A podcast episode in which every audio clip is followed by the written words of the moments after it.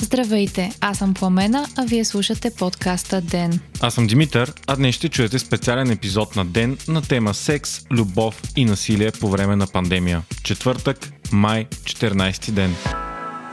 Началото на март месец коронавирус пандемията започна да обхваща Европа и Италия стана първата страна на стария континент, която вирусът удари силно. И докато новините бяха заляни от ежедневна статистика, трагични истории и паника, един гениален бизнес ход накара целия свят да говори за порно. Било той само за ден. Един от първите брандове, който реагира на COVID-пандемията и започна да предлага част от услугите си безплатно, бе именно най-големият сайт за порно видеа – Pornhub.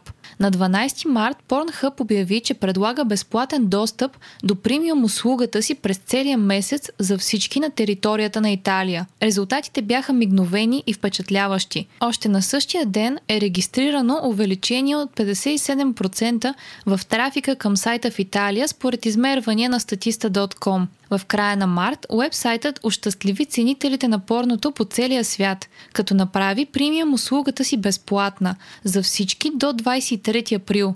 Резултатите отново не закъсняха и в Русия, например, също е отчетен скок в трафика от 57% още на следващия ден. Този ход на Pornhub не само постави началото на масовото предлагане на безплатни услуги от бизнеси по целия свят, но и загадна коя ще е една от основните ключови теми по време на карантината и самоизолацията – секс, любов, връзки.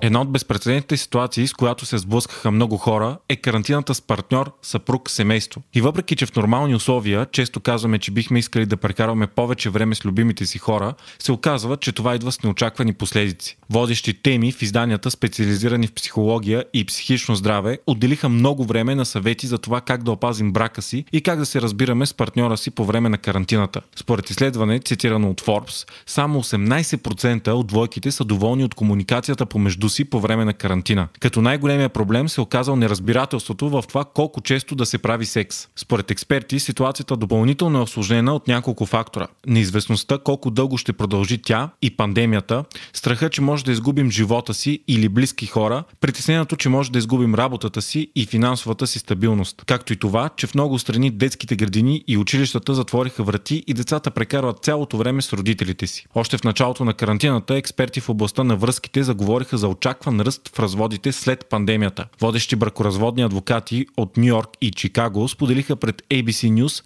че очакват експлозия от молби за развод, след като бъдат дигнати противоепидемичните мерки. Това се дължи обаче от една страна на ограничения достъп до съда в момента. В много държави съдилищата затвориха врати или силно ограничиха разглежданите дела. Съответно, много разводи, които са щели да се осъществят по време на извареното положение, ще се случат след края му. От друга страна обаче, адвокатите споделят, че получават много обаждания от хора, които са уморени един от друг и търсят изход от връзката си. В интервю за Washingtonian, водещ адвокат споделя още една хипотеза. Предстоящата финансова криза и срива на стоковите пазари са подходящ климат за развод за хора, които не искат да изгубят голяма част от материалното си имущество. Адвокати споделят, че са забелязали ръст след кризата през 2008, когато много хора са решили да се разведат, докато нетното им богатство е било по-низко. Други причини за напрежението между брачните партньори се оказват паралелните връзки. Невъзможността да излизат от къщи и да се виждат с любовниците си е направило много хора по-изнервени и е засилило недоволството, което са изпитвали към партньора си. И докато в Европа и САЩ все още увеличението на разводите е само прогноза,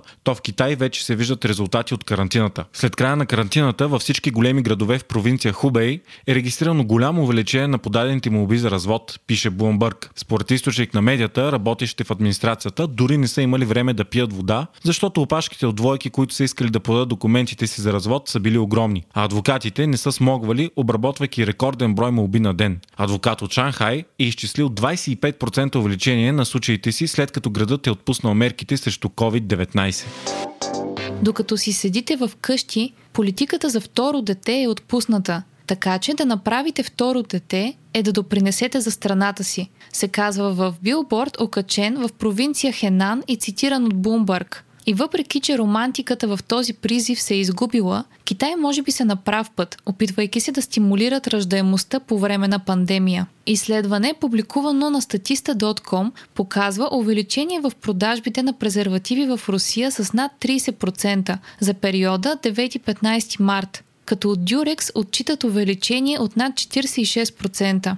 На фона на тези данни се появиха хипотези, че карантината и допълнителното време, което двойките прекарват заедно, ще доведе до нов бейби бум след края на пандемията. В интервю за Forbes, водещ брачен консултант препоръчва на двойките, карантинизирани заедно, да правят колкото се може повече секс, защото сексът произвежда хормони, които сплотяват партньорите. Отново в допитване, направено от Forbes, близо 60% от сгодените и женените двойки, които се изолират заедно, споделят, че връзката им се е заздравила в резултат на карантината. Доколко оправдани са хипотезите за предстоящ бейби бум обаче? Според изследване на университета Джон Хопкинс от 2007, сравнително малки бедствия, като снежна буря, например, наистина водят до увеличение на ръждаемостта. Трагедии и големи бедствия с разрушителни последици обаче намаляват ръждаемостта, пише CNN. И докато в Китай билборди насърчават двойките да правят деца, то повечето водещи медии в САЩ излязоха с заглавия «Защо не трябва да правите опити за забременяване по време на карантината?» Проучване на Института по семейни изследвания, разглеждащо раждаемостта след световни катастрофи, като разпространението на ебола през 2015, испанския грип през 1918 до 1920 и ураганите Мария и Катрина, показва спад в раждаемостта 9 месеца по-късно. Една от основните причини за това, според специалистите, е, че много двойки се притесняват заради несигурността на ситуацията и незнанието какво ще донесе близкото бъдеще. Затруднената финансова ситуация и тревожност могат да доведат и до репродуктивни проблеми и смущения. И не на последно място. В момента здравните системи са концентрирани върху справянето с COVID-пандемията, което означава по-малко ресурси за останалите отделения и по-голям риск за бременните жени. Института по семейни изследвания предвижда спад в раждаемостта 9 месеца след COVID-пандемията, както и увеличаване на раждаемостта през следващите 4 години след края на пандемията с между 0,3% и 40% в зависимост от тежестта на финансовите последици и смъртността. Пандемията се отразява на всички аспекти от живота ни. Секс, разводи, бебета и за съжаление доведе до насилие. Доказано е, че домашното насилие се увеличава при всички ситуации, в които семействата прекарват повече време заедно. Обикновено това са коледните празници и летните вакансии, пише Нью Йорк Таймс. През 2020 обаче това е COVID-пандемията. Имаше тревожни данни за повишаване на домашното насилие от Китай, които обаче масово правителствата по света пропуснаха да отбележат и за които да се подготвят. The Guardian цитират данни от провинция Хубей, според които домашното насилие се е увеличило повече от три пъти спрямо нивата от миналата година, като в 90% от случаите причината е COVID-пандемията. В Бразилия увеличението в домашното насилие е близо с 50%, а от Европарламента съобщиха за ръст от една трета в някои от страните от Европейския съюз, отново заради карантината. От ООН също предупредиха за очакван ръст на домашното насилие от 20%. Ако вие сте жертва на домашно насилие, може да потърсите помощ на Националната гореща телефонна линия за пострадали от насилие на телефон 0800 18 676.